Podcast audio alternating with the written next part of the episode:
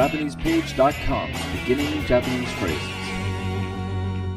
This week's word is になりました。 became. Use this to describe a change in status, nature, or role. Something became something else. Repeat after the speaker. になりました。になりました。になりました。 Example sentence 掃除をしたので、部屋がきれいになりました。 I cleaned up, and now my room is clean. 掃除をしたので、部屋がきれいになりました。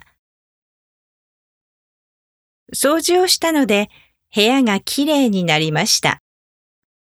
Do you remember what になりました。 means? Became. Now let's break this sentence down. 掃除を Cleaning, direct object marker, したので、 did, therefore, 部屋が room, subject marker, きれいになりました。 beautifully, became.